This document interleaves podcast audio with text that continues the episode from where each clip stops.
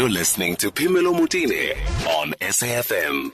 So, a bit of good news, um, followed by some some concerns. Okay, so we told that in the past year, um, because of lockdowns and so on, rhino poaching has actually come down, and uh, the ministry also says, you know, there's a lot of work that has gone into preserving um, the rhino, and and that we've done very well as a country. Tim Neary is our nature conservationist, and let me welcome you to the show. First of all, Tim, good afternoon. Good afternoon. Yes, well, that's a nice that's a nice introduction, isn't it? I've already chewed the top off of my pencil. So it, it's a bit of good news, and they're saying you know a lot of work has gone into uh, making sure that the rhino does not go extinct. But then there are other conversations that are also happening about what we should allow and what we shouldn't allow. And I'm told that private game reserve owners are up in arms. Why are they up in arms? Well, I think the, I think the, the two things that one can look at here. First of all, I, would love to have uh, the good, the dear minister at the other end of, of a table. Um, the reason that the number that the numbers are down in poaching, it's because the, the rhinos have been decimated, and it's a lot more difficult to poach the Ouch. rhino now because you have to go and look for it.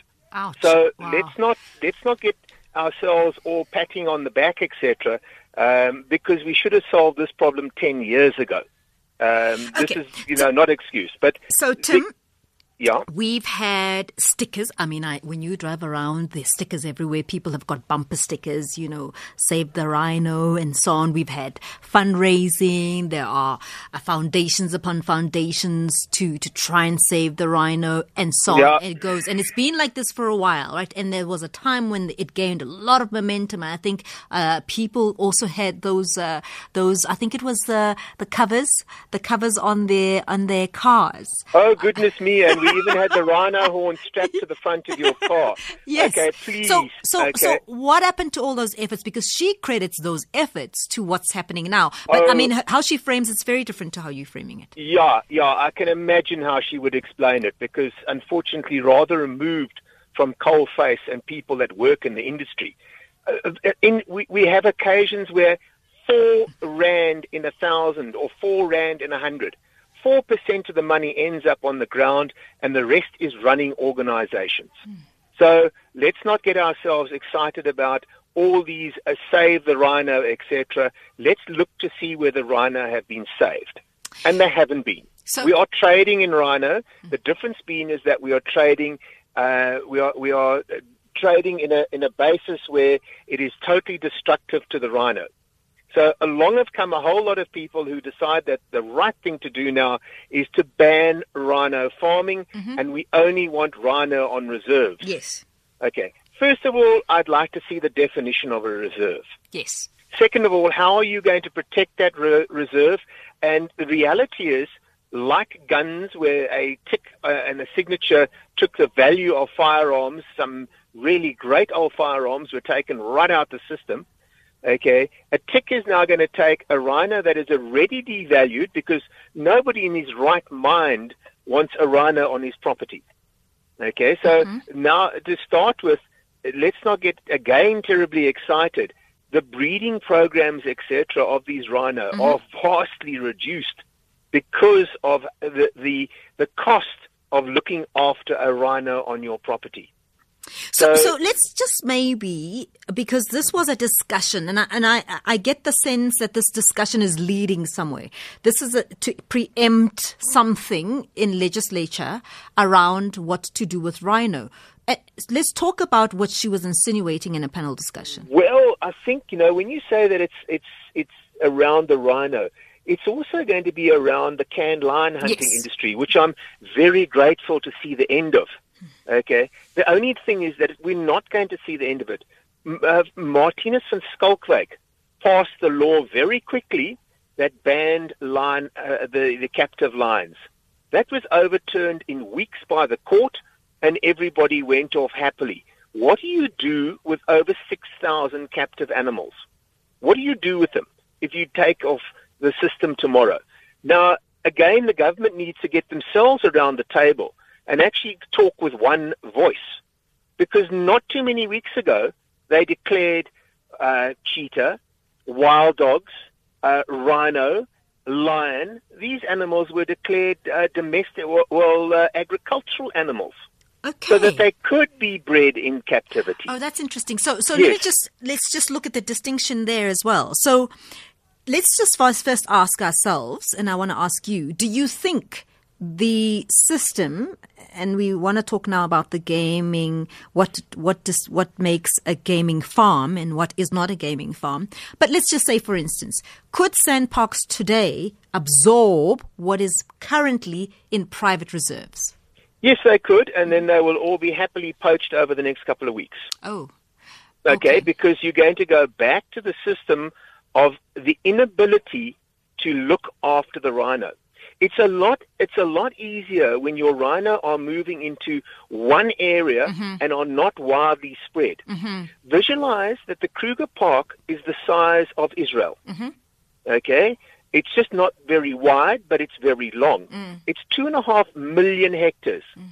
Now, nobody with their right mind can manage that. And I, I know a lot of the pilots, etc., that fly for Kruger Park. They, one of them is a personal friend of mine. Okay, and the difficulty that they raise because when you head off to go and chase one lot of, of uh, mm-hmm. poachers, there's another lot straight behind you mm. taking out the next rhino. Mm, mm. So let's understand that it's a well-oiled, r- well-run machine. And if she wants to start claiming, or if anybody wants to start claiming great successes, then I want to see kingpins locked away. And we haven't seen oh, kingpins Oh, but, locked away. but the minister speaks about how they are really doing well in that department. You don't agree? No, where are we seeing it in the press, etc., of rhino kingpins who haven't been let out again on bail? And how many rhino kingpins have we locked away? I'm not interested in catching poachers. Yeah, I get And, that. and, and you know, somewhere along the line, interestingly enough, Kenya had a very similar issue at one stage, and they turned the poachers into protectors. We But- haven't managed to do that Uh, yet. but, but Tim, I, I, of course, by now we all get the sentiment that you're not very fond of the ministry. But let, let's no, be fair. Let, let me just be, ask you this: Is it something that one government can manage? We know this is widespread. We know that the kingpins are sitting in another country. It, can't be managed by one government. Yeah. It, it can't be, okay? And please understand, I've got a lot of time for the ministry and, and, and a hell of a lot of time. It's got some really good people that work on the lower levels. But unfortunately, what happens is we get these occasions where this is great brownie points, where we can turn around and say, we're going to ban this with rhino. Mm. Rhino are bred, rhino are one of the few animals that you can have in, cap- in, in, a, in a small reserve or a farm, breed up a number, and release it into a main reserve. And they will happily, they'll happily settle down tomorrow as a normal rhino. Uh, you've got rhino that have come out of zoos, and they've been brought out to Welgevonden and various other reserves, and they've been released on the reserve into a boma, out onto the field, without anybody saying, now, young rhino, this is how you have to go and eat the bush. They adapt very quickly. They're one of the few animals that do adapt to this way. Let me go to Colin in Cape Town. Hi, Colin. Hi, good afternoon, Pamela, and good afternoon to your guest. Hi.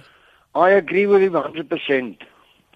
You know, the Kruger Park, there are so many ports of entry. You don't, know, you, you don't even know where to look, where to start. you got to use helicopters. Now, if you had those in captive and they were released into a, like the Kruger Park or something like that. But um, come back to the other story. COVID um, brought down the poaching.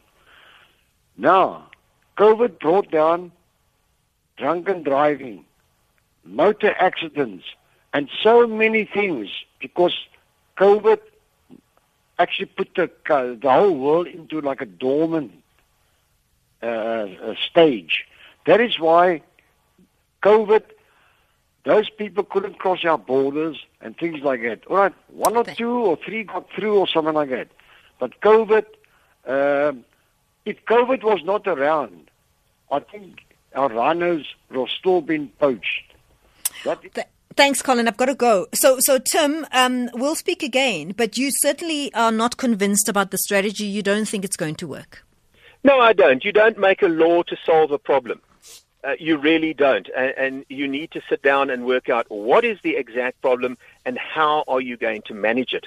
And that will, will get people a lot better suited than making yet another law in our country that can't be managed. Lovely talking to you. Tim Neary, Nature Conservation, is just uh, lamenting on what the minister said at a roundtable recently, just alluding to the fact that they are looking into moving um, rhino, for instance, specifically rhino, out of private game properties into um, their pro- you know properties like SANParks, And I think there's an issue there about definition of game parks and so on. So that's a conversation that will continue, uh, uh, you know, focusing on because obviously it's not the end of the story; it's just the beginning.